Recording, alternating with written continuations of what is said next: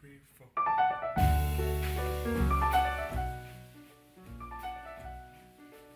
Martin Ruhe is the internationally acclaimed German cinematographer behind the Netflix film Midnight Sky, directed and starring George Clooney.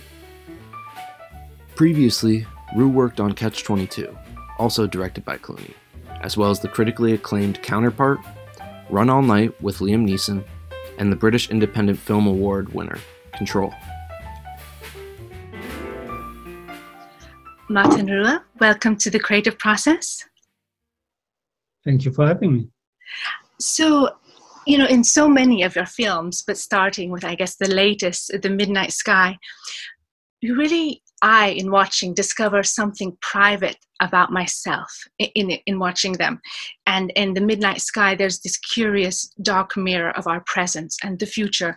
We think about the pandemic, separation from our families, climate change, our future on the planet.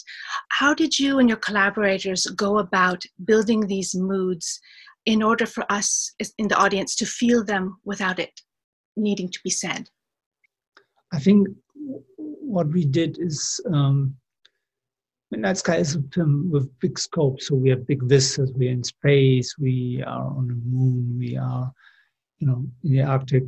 But it's also it's a very intimate film because it's a lot about connections. So we, when we see our people, we get close to them and we feel intimate with them because we are literally with a camera quite close to them and and looking into their faces. In in this film, it helped that we went on 65 mm. We shot on a large format, and first of all, we started doing that for the big landscapes. But um, I think it's great also for faces because the face becomes like a landscape, and you have to go quite close with the camera, and that gives us an intimate feel like you say, it's two different films almost. So the approach had to be very different. We shot on a glacier in Iceland, uh, we shot the Arctic, which meant we had to go with a smaller crew onto the ice. There's lots of logistics to get to a place and then get all the people there.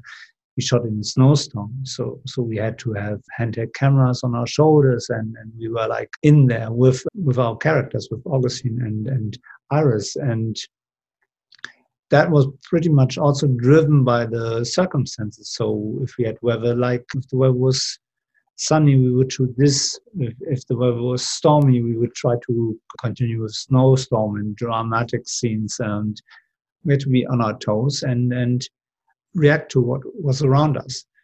Then we recreate a little bit of that snowstorm in, in the studio because we couldn't get all of the work done in Iceland. Also, th- that was a serious snowstorm, and we had basically a seven year old girl on the side, on George's side, so we needed to protect her, and we would, certain things we would just try um, and take that to the studio.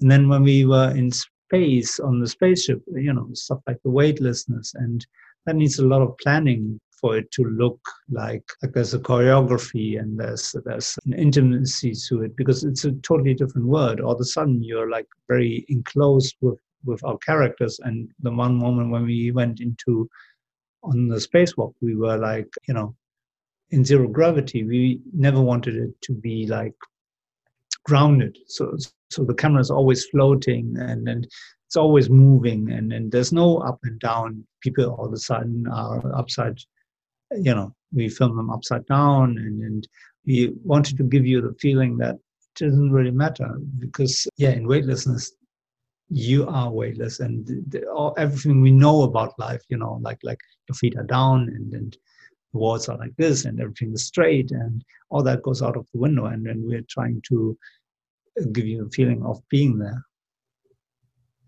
and it's i love how it just comes together as you say you have to have these challenges of i mean there's a scene for those who haven't discovered it yet where the the blood is kind of you're talking about choreographies there's an animation of blood and and so I, I i try to imagine what it is because there's a certain amount of as you say cgi that you have to leave an imaginative space for and yet you're you're, I wonder what the, those conversations are like, or and I think about when you speak about choreography, how you are leaving a space for the composer and I know you've worked with some composers, like to say it's like an ongoing relationship, like with George Clooney. So how does that work?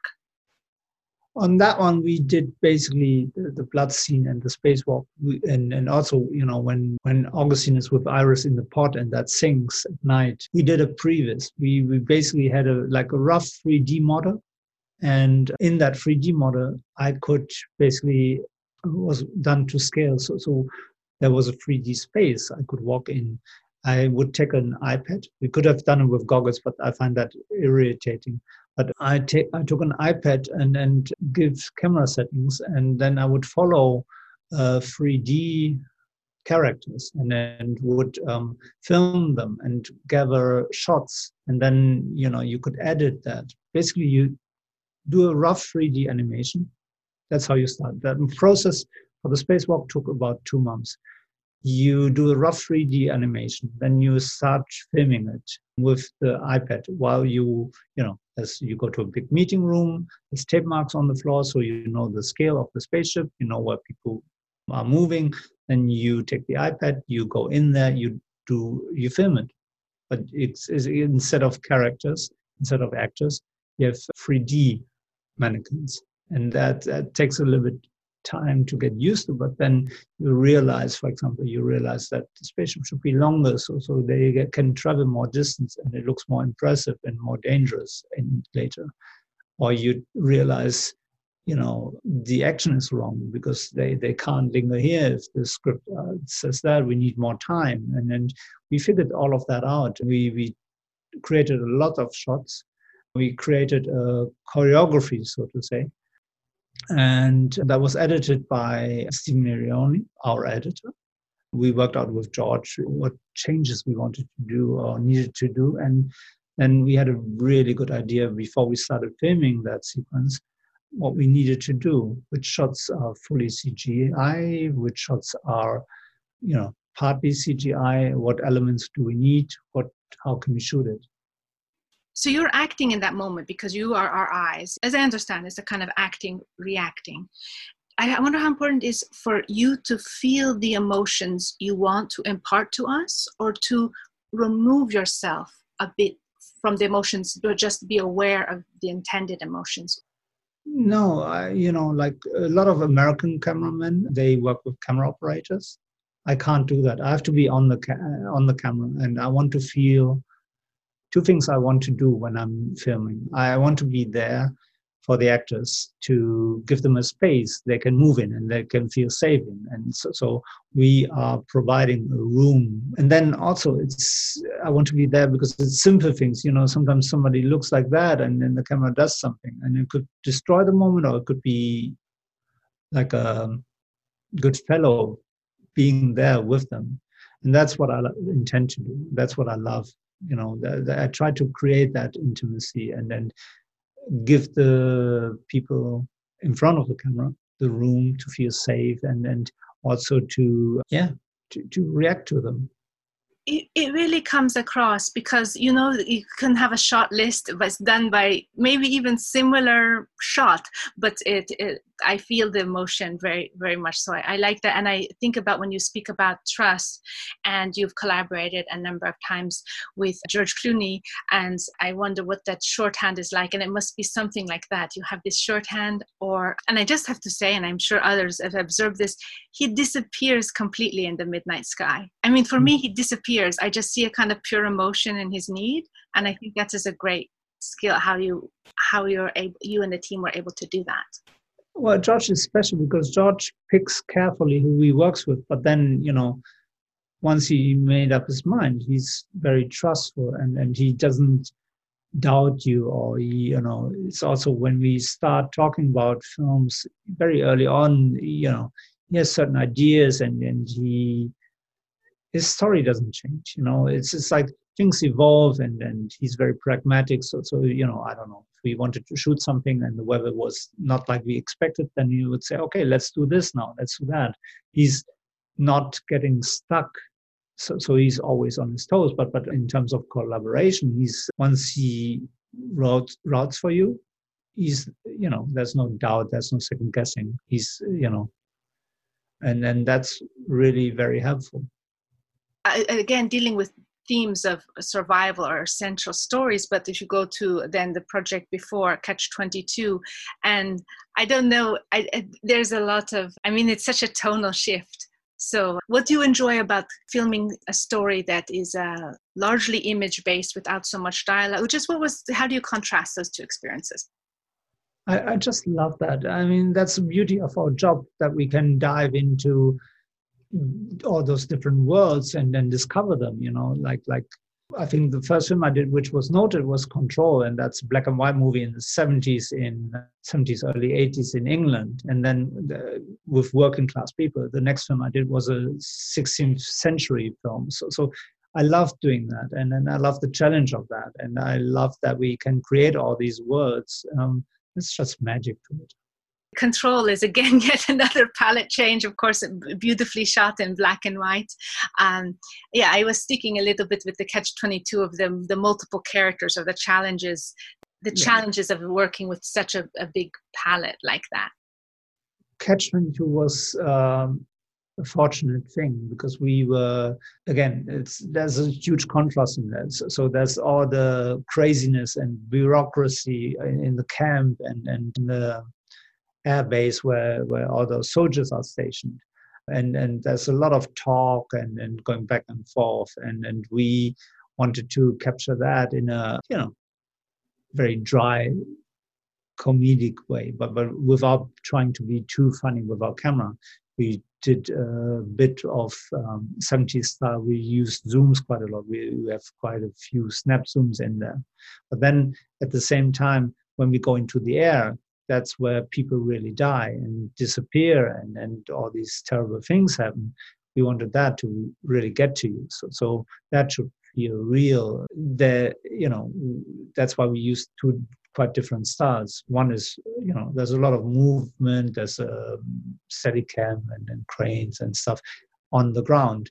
And when we go into the air, it's all hand-held and manic inside the planes, and we're really close. And we had a fuselage of a of a original B25, which we put on a gimbal, and, and then we had it on a bladder, and we were in there, and, and we didn't prepare it or build it so we could take it out, get nicer shots on longer lenses. It was basically on some of those shots, I was basically almost sitting on the lap of the actors with a handheld camera. We tried to build it very small, and we were always with our characters in there it's it's interesting to contrast the yeah it's such a complicated process. I can't even imagine it. Of course there's no winners in war. Before that you worked on a series counterpart which is a different kind of warfare a different kind of you know parallel worlds. I guess it relates to midnight sky as well like two stories life on this planet and maybe life in a parallel world. I mean what were your reflections and what were the challenges that you had to in, into film two, two worlds in that way. And maybe you should explain the story a little bit for those who might not know the story of Counterpart. Oh, Counterpart is basically imagine that two worlds exist and there's a there's a doorway between the two worlds, and and one world struck was struck by an uh, epidemic a few years ago. So so they have, you know, life is not that easy on their side and somebody from that world comes over to let's say our world and then through that doorway and and and, and they start killing people on our side and we wouldn't know why. So so that story unfolds over 10 episodes and then it's it's almost like a cold war spy film with the background of the epidemic and with a little bit of a sci-fi niche but we we that one we you know we didn't want to get gimmicky about science fiction stuff. So that's pretty much grounded. It could be happening right now and we wouldn't know it. And because both sides also they know of each other and they know of that doorway. They control it and they have a diplomatic exchange. So it's really like a cold war. There's a wall only certain people can go through. There's parallel universe, so you go to the same locations, but one is slightly different than the other. You know, one has less people. One people were wearing masks and uh, sanitized hands all the time, and what we have now. Yeah, welcome.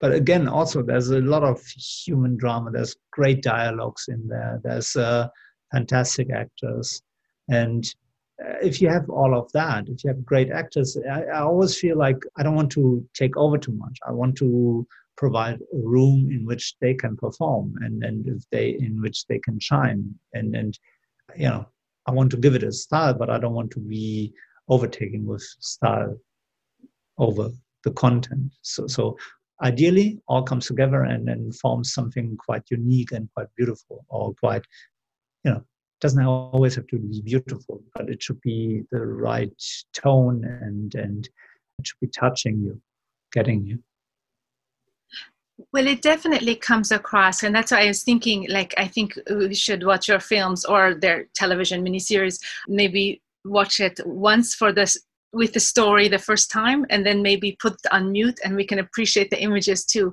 because it's uh, and it never steps over what i like is it seems like of course it must take an enormous amount of planning but it still feels very spontaneous and organic that yeah I, I, and you're responding to the landscapes as you say uh, things happen and you're you're adapting to that. Oh thank you. Yeah i think that's ideally that's what you want to do. You want to i think the most important thing you need to do to film something or you know if you take a picture it's it's the same thing. What you want to do you want to have this point of view. You want to be you know you want to know why you take this picture or you want you know not not analyzing too much but i think you want to take a point of view and and from eh, once you have that defined you can react to things. You can say oh yeah yeah this is a good shot but you know that shot is not what we do you know all of a sudden we can't go fish eye you know. It's it's almost like if you watch a terrence malick movie there's always a certain way they look and feel i try to not get stuck in one look because I like I love to explore different things. That's why I love the range and and I love that you know, Catch was so different than Midnight Sky, and the next film will be very different again. And, and so I love doing that. I don't want to get stuck into one thing and then, you know, I don't know, not. I think that would be boring, and also I think it's not a good business idea because if that model gets, you know, out of fashion, you might not be working much. But no, it's more for my own sake. I, I love to dive into those different worlds and do different styles. But I think yes, take for, for each project i always try to get the right feel for it and once i have the right feeling and, and know where i stand a lot of things fall into place the lighting falls into place the choices of lenses fall into place you know do you do it like this do you do it like that is this or is this just a gimmick and you have to be careful of gimmicks because the audiences they know and they realize that very quickly Yes, we're so visually smart without even not knowing how to make it ourselves, but we've become very visually literate. But because you grew up in Germany, make your career in London, you know, you know, and then you're filming in Italy or filming in Iceland, so it is mm. something like you're a traveler. Yeah, I I it's that I grew up in Germany, and and my parents were like, you know, they, they had nothing to do. Now nobody in my family has anything to do with them. So I had to go places. So I started studying a little bit of photography in Sevilla, in Spain, and then did a two years, uh, no, uh, one year worked as a runner in London. I'm very naive because I, I thought, you know, I, I want to work internationally. I try film, I give it a shot, and if it doesn't work, then I at least I've tried it. And then found a job as a runner, and then that's when I also that's the first time I saw what cameramen do because by then I still wanted to be a director, but when I saw what cameramen do or directors photography do, I, that's I loved that, and then I wanted to. I knew that's that's me, and that hasn't changed since. So yes, I've been traveling quite a bit. There's a lot of you know Europe is beautiful because it's so many different worlds next to each other. You know, in one hour you're from Paris in Berlin or London or yeah, you know, two hours to Madrid how beautiful is that? So there's a lot of influences, yes. Also, when I started um, shooting my first things, I did a lot of music videos. And in those music videos in the 90s, you know, there were, again, there was so many different styles we tried, so many different things. And that's also, that's how I know sometimes you can get away with very rough things and very little things. And sometimes you just need to be you know you can't just improvise that that spacewalk we did. You just can't wing that. You have to be prepared. But other stuff like in the arctic know, in midnight sky. Yes you have to be winging it because you know if you're in a snowstorm and then you have 100 kilometer winds and then you know your actors eyes are freezing and then you might only get you know two takes or one take of a thing. So so you have to be there and you have to be present and speaking of music, because we you, you, discussed a little bit before Control, which is such a, I think of it, it's not documentary because it's very formal and artistic, but I'm thinking about your coming up through music videos. Uh, yeah. Discuss that process because you're talking about working within budget and. Yeah, I, you know, one fortunate thing, for example, I met Anton Corbijn through music videos, a, a German singer Herbert Grönemeyer, who was also an actor in Das Boot in the original one, he introduced us because I had done some work with him. One of them, for example, was a music video which we had done with Herbert in Moscow, and where we went to Star City and filmed in that compound where they basically trained the cosmonauts. And that was a documentary work, but it was a music video in that environment and was actually it turned out quite nice, and Anton loved that, and that's how we got connected. I, I, you know, I think the music video thing that's an interesting one because at the, you know, for me it was great because I could try so many different things. You know, some stuff is almost like cosmetic beauty for some. Sometimes, you know, you do very fast storytelling, so you always love storytelling more than the pure image stuff because the pure image stuff is yes that's cool but it could be this or it could be that. There's no real you know it should be fashionable yes. I, I like that but it's also quite shallow and uh, can be hollow. And and so if it's story I, it's easier for me and you know, it's i like it better. I, I, like the music videos because that was a great experience and that was a great way to try it, a lot of things From the conception of a story to its portrayal on the screen, the production of television and film can be one of the most fascinating creative processes to dissect. Though, like so many stories that are told, attention tends to fall upon riveting introductions or climactic endings. The Aaron Sorkins of the world are praised for their creativity, and the Christopher Nolans for their polished final products. Martin Ruhe embodies one of the most overlooked yet vital roles in creating the visual narratives of today. Listening to the way that Martin describes his work as a cinematographer, in some ways, I now see his role as a sort of translator. He's a vital instrument in guiding the audience through a story.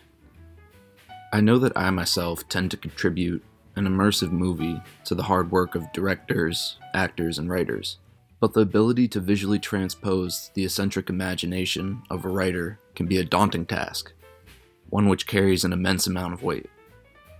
I had always imagined that mastering a certain genre was much like specializing in a form of medicine, but in hearing the dedicated manner in which he approaches such a wide variety of projects, to me, this illustrates a profound understanding for the art of visual storytelling. His willingness and ability to immerse himself into a script is palpable in the way in which he evolves and adapts when the story demands. Martin acknowledges past inspirations, but appreciates the unique nature of every script. In doing so, he's provided a space for scenes to unfold in front of him.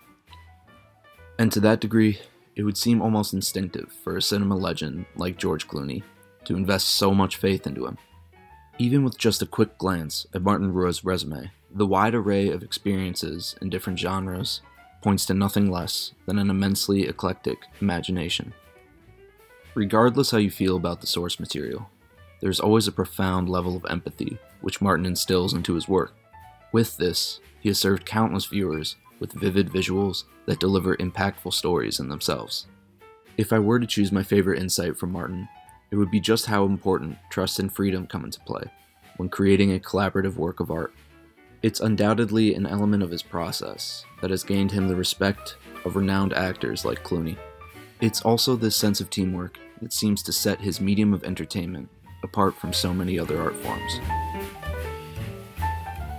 It's interesting that you say that you're, and I see it, that you're very interested in story. You want not to make an image that has no reason why is that person there? What is their relationship to the other character? What does that mean at this angle? Does that uh, communicate fear anxiety love or joy? But one thing that this uh, writer director told me it really surprised me because he had a background in music talking about the importance of music and filmmaking. He said that the language was not important to him. So I, and I always remember that because I thought it was a strange thing for a writer to say but he's talking about the importance of what you bring with with images. Yeah but for, for, i would say for me the technique is not that important. You know because a lot of people think uh, camera is so technical but but you know i keep forgetting what i've done.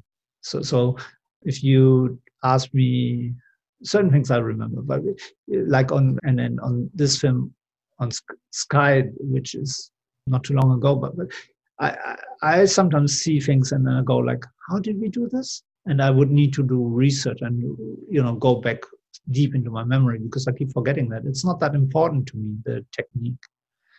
Which camera do we use? Which lenses? Oh uh, yeah, I think was was it that or was it that? It's, it's a tool, so I use it, and then I move on, and the next thing might be quite different. So you definitely don't, don't uh, in both levels. Filmmakers, cinematographers appreciate you, and the general public just gets swept away by the feeling. And then when you're working, and I don't know if you're present, you're right now in Boston, so I don't know if it's another yeah. television or is it film. I know that that's the thing about working for scale and just what the, but you can tell me what you're doing now and maybe how it is for working for different scales i'm working on a movie called the tender bar I'm working with George again, and we'll be shooting. It's a coming of age story which takes place in the 70s and 80s. So it's a very different film to what we did earlier. And it's yeah, it's it's more it's intimate. It's a small story, and yeah, I can't say much more. no i wasn't trying to be but i guess i was interested in the working for scale uh, or working for different scales and and i know also with the the midnight sky it was shot initially for imax or i mean just how how scale comes into your consideration. I think scale just allows you to tell things you know on midnight sky we didn't have to make many compromises. So so we had a budget, a decent budget. We could do things which on a small budget would be very tricky and would feel different. So maybe it could have worked, but it would would have been a very different film. So so the the elegance and the scope of it, I think you get scale. But other than that, it, you know, I don't some of my favorite films are very small films, you know, like, like and then I don't think, also, I think actually, uh, another thing, if, if the story is good and if the performances are good, it doesn't really matter how the film looks, to be honest. Because there's a, quite a few examples of, you know, of films which are not that great looking, but but they are fantastic films because they they are getting everything combined and they come out at the right time and and I, you know I, I so, so I think we shouldn't be as cameramen we shouldn't be too self-important about it. I was also thinking about screen size and what that does to your consideration. Oh, I always love to do it as as if it was a film for screen. Yeah, specifically Midnight Sky. Yes, that was we shot on 65 mil. We it was supposed to be an IMAX release in certain, uh, you know, limited, small release, but but it was also released. It was also meant to be for big screen. So if you're impressed by seeing it on on a TV, I wish you could see, could have seen it on a big screen because it is such a big difference. When we when we did the post, I went to London a few times, and then we were supposed to get together in April like two months after our shooting to to see things and tests. And because of corona that didn't happen.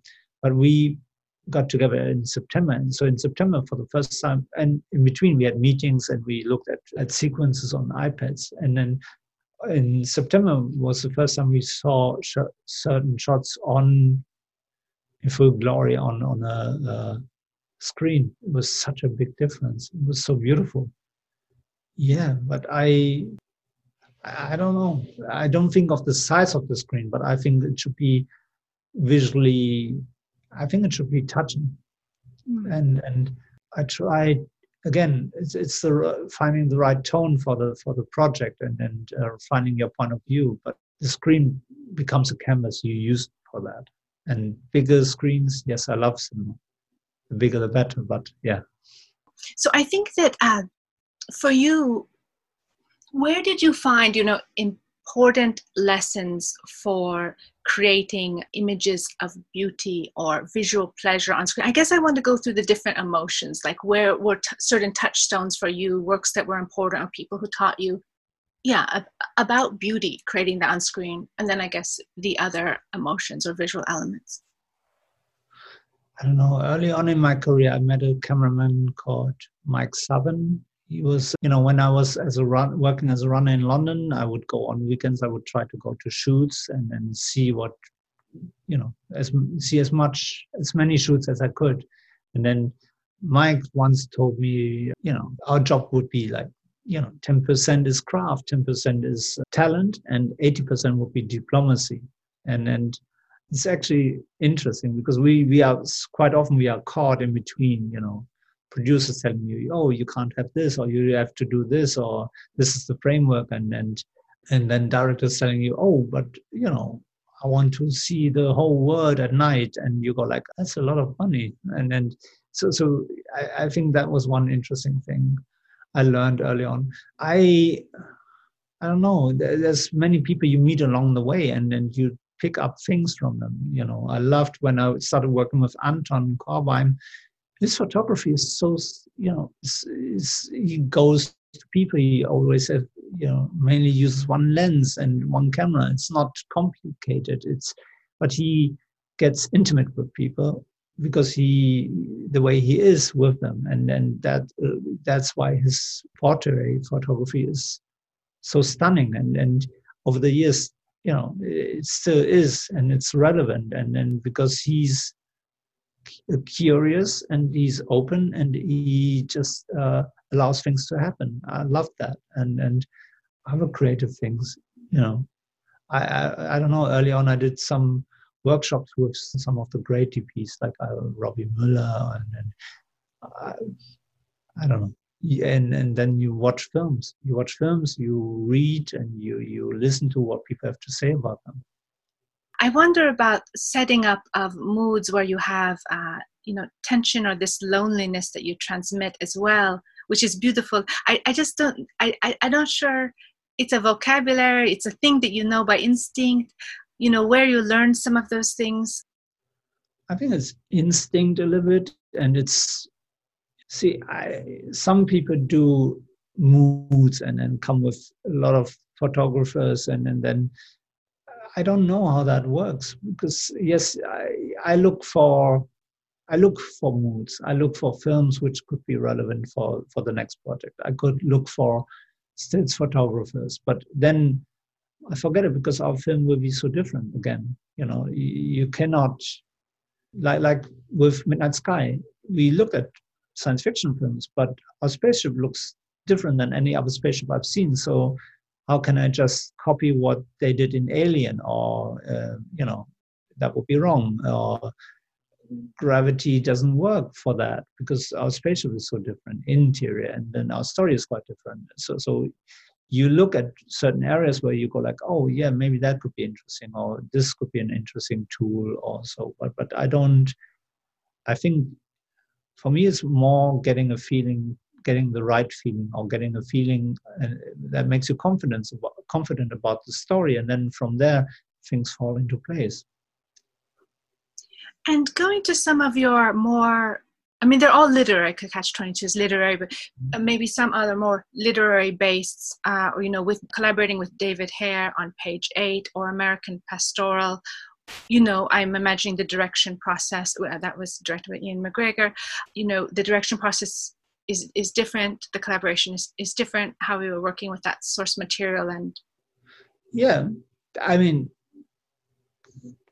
two very different characters and, and people. But it was David was fantastic. Uh, he's such a good writer and he's such a good sport. But he was he was also very entertaining because you know I loved working with him and and. Uh, on page eight, was such a great ca- ensemble cast, but David was funny also, you know, because again, he had a lot of trust, and then we would he comes from theater so so there's a lot of big dialogue scenes in there and then people sitting and talking. So he I remember we did a scene and then he would rehearse with the actors and I would be there in the room and watch it and and and, and then when he was done they, sometimes it would be you know a person would be standing there at the door and one would be sitting here on the bed and would be and he would they wouldn't move and they would be there and then he would be like rehearsing until he was happy with the dialogue. And then uh, he said, Yeah, great, fantastic. Martin, you have any idea how we shoot this? And then, you know, we we did that and, and I told him what I thought it could be, how it could be done. And then, you know, he went with it. And then that was very nice. So I live of that trust of people. And then that together with the position you stand and your point of view I think that makes it easy. Not easy, but that makes it possible. And with Ewan, it was Ewan and I, we would sit down every weekend. He would basically, because he's, Is also the main character in American Pastoral, and he has a, there's, I think, only very few scenes where he's not in. So he had to prepare himself very much for the role. And he also had to direct the film. So he would we would sit down every Saturday and we would shot this and then prepare everything. And then we had a, by the time we started, we almost had the whole film shot listed. And then we would revisit if, you know, if we lost a location or if we had to move things or if we had, if our timing changed and we had less time for some things or some, you know, then we sat down on weekends again and then we prepared and we planned everything and then and then he would refer to me when he was not sure if the shot worked or not. So I couldn't have done that if if he was in doubt about me or what we had been doing. So so then we would have been in a world of pain probably. I think that with, and that's such a, an iconic novel as well by Philip Roth. But I, I think with the all in all your films, as we were talking about before, they're touching on it seems like we can see them as mirrors of what is going on now. Say with American Pastoral, of course, there's the character Mary, and it's you know writing anti-war, and and I see. I wonder what it's like, you know, having created these worlds visually that maybe resemble things that we're going on going on now not exactly but we see a lot of riots we see a lot you know what's happening in the world is feeling like some of these fictions you've created how does that how does it make you look at the news and what happens in the world now differently? I'm not sure if that's a precise enough question. Oh, um, and first of all, I, I was happy and lucky that I got offered those stories because I, I'm always looking for a story which I like or which interests me or which touches me, and so it was like I was happy to to have a chance to do these films. I don't know. The, the word right now is confusing. The biggest, strangest thing I think is that truth, you know, truth seems to be diminished by tweets or by people you know, have their own alternative, alternate facts. That, that's the most confusing thing. So how can we talk if you tell me the wall behind you is red and I tell you no, it's white? And if you believe that it's red there's no basis. And that that's the most confusing thing in these days. And, and that's the most shocking thing. It's always been you know raves or you know of riots and and that comes and goes. But i think that that we lose the basis of how to talk to each other that's the most confusing and that's i think the biggest threat to all of us I, I, think it's interesting, and I, what I think that I mean, they've. I mean, sometimes people say because I say diminished uh, funding for the arts, or people sometimes feel like, oh, so much. Uh, there's other issues out in the world that we need to focus on instead of the arts. But I feel they're essential you know teaching tools. But one thing beyond that that i think that we can all learn from the arts and you know firsthand is how you're all collaborating. You all want to get to the same mm. and that doesn't seem to exist as much in other disciplines now. No but that's I, I mean that's one of the most beautiful things when you know i don't know you film a scene and all of a sudden people go like that moment when you do something and it happens every now and then and when you do something and you don't know that you're there anymore and, and uh, the whole crew becomes one and that, that that's magic we can create. And if that comes across later when people see the film that's that's i think that's still pure magic and i that, that's why i love my job so much. Yeah well it really is beautiful. I wish we could learn more from that. I wish we knew all how to even listen to each other in that way. But it's uh, there are some things filmmakers can really teach the rest of the world. I thought that as in the watching of the catch 22 as well where the characters of course are in a war that they're not sure where they don't want to be in the war. And and i thought the, the active filmmaking is a kind of beautiful war where you're all you know what you want to achieve but uh, you say the you said some of the metaphors are this like the shot list and landing it and things. It's like a beautiful yeah. war you're making together. Maybe it's more a mission to climb the mountain rather than a war. But uh, yes there's a hierarchy there's this you know you need strong leadership and and you need a few chiefs on a film set, I think. But no, for me, I always think it's more like a journey you do together, like an expedition more than a war. Yes, but you're right. We have, yeah, we shoot, we, you know, yeah, shot listing. Yes, we have all of that. And it sometimes feels like a military operation because we don't, you know, every other job you would do, you have two, three months to get used to each other now my next film is over in three months. So it's like we have to work together and it all has to function. But maybe that's why we need that strong hierarchies sometimes. But as you think about, you know, education and environment and the kind of world we're leaving the next generation, and you reflect on your body of work, these meditations on war, the fallibility of people, life on this planet, social upheavals and activisms, what does it touch you?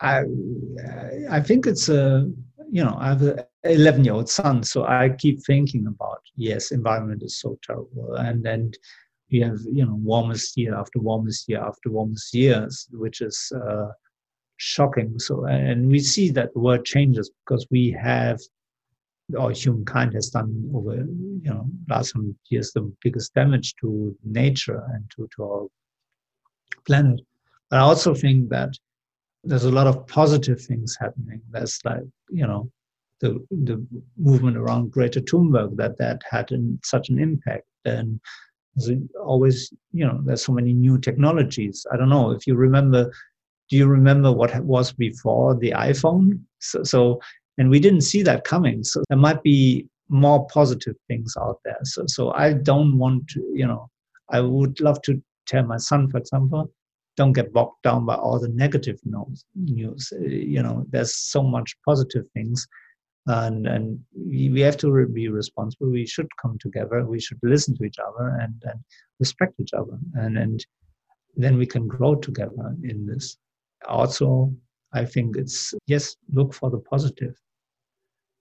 News is also news is only you know like like i don't know. I heard recently that bad news on twitter travels six times as fast. They spread six times as fast. So you really have to look for the good news because they are there but everybody's listening more to the bad stuff. Don't get scared. It's, i think uh, there's a lot of things to be positive about. Uh, I think that is such a beautiful message. I wonder you talk about if personally I have uh, managed to evade most of the bad news, although I know the facts of the world. But sometimes when you're involved in the arts, it kind of acts as a filter, and you're using it for yeah. a positive story. So I'm sure you have that in your life. But personally, on in relation to your son, then are there things that beyond the advice? I'm just in terms of his education or how you are educating him for life. Well, you know, for example, we put him into a bilingual school in Berlin. So, because we always were not sure if we wanted to maybe go to LA later or something like that.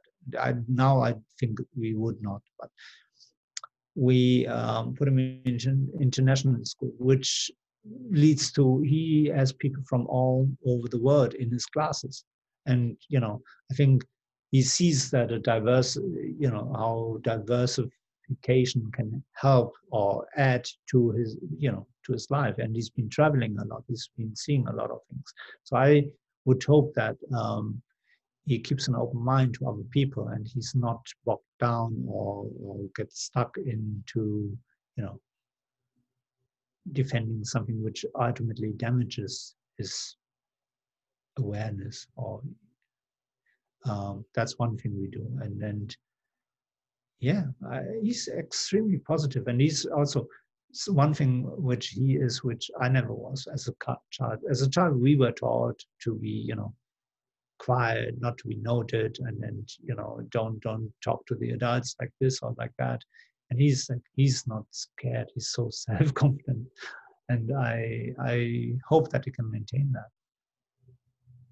It's certainly the challenge how to maintain the innocence and wonder and you have done that through your films most recently the the midnight sky which i just think is a beautiful message of to make us aware how you depict uh, the child iris as a faith what we believe in for the future world well, uh, thank you, uh, Martin Ruhe, for inviting us into your visual world, the depth of your imagination and compassionate camera work, telling important stories about our time which help us understand the world as it is and how it might be, for your important contributions to cinematic storytelling. Thank you for adding your voice to the creative process. The Creative Process podcast is supported by the Jan Michalski Foundation. This interview was conducted by Mia Funk with the participation of collaborating universities and students. Associative interviewer and producer on this podcast was Brett Young. Digital media coordinator is Yu Young Lee. Winter Time was composed by Nicholas Anandolis and performed by the Athenian Trio. Want to get involved in exhibitions or interviews? Email us at team at creativeprocess.info. Thank you for listening.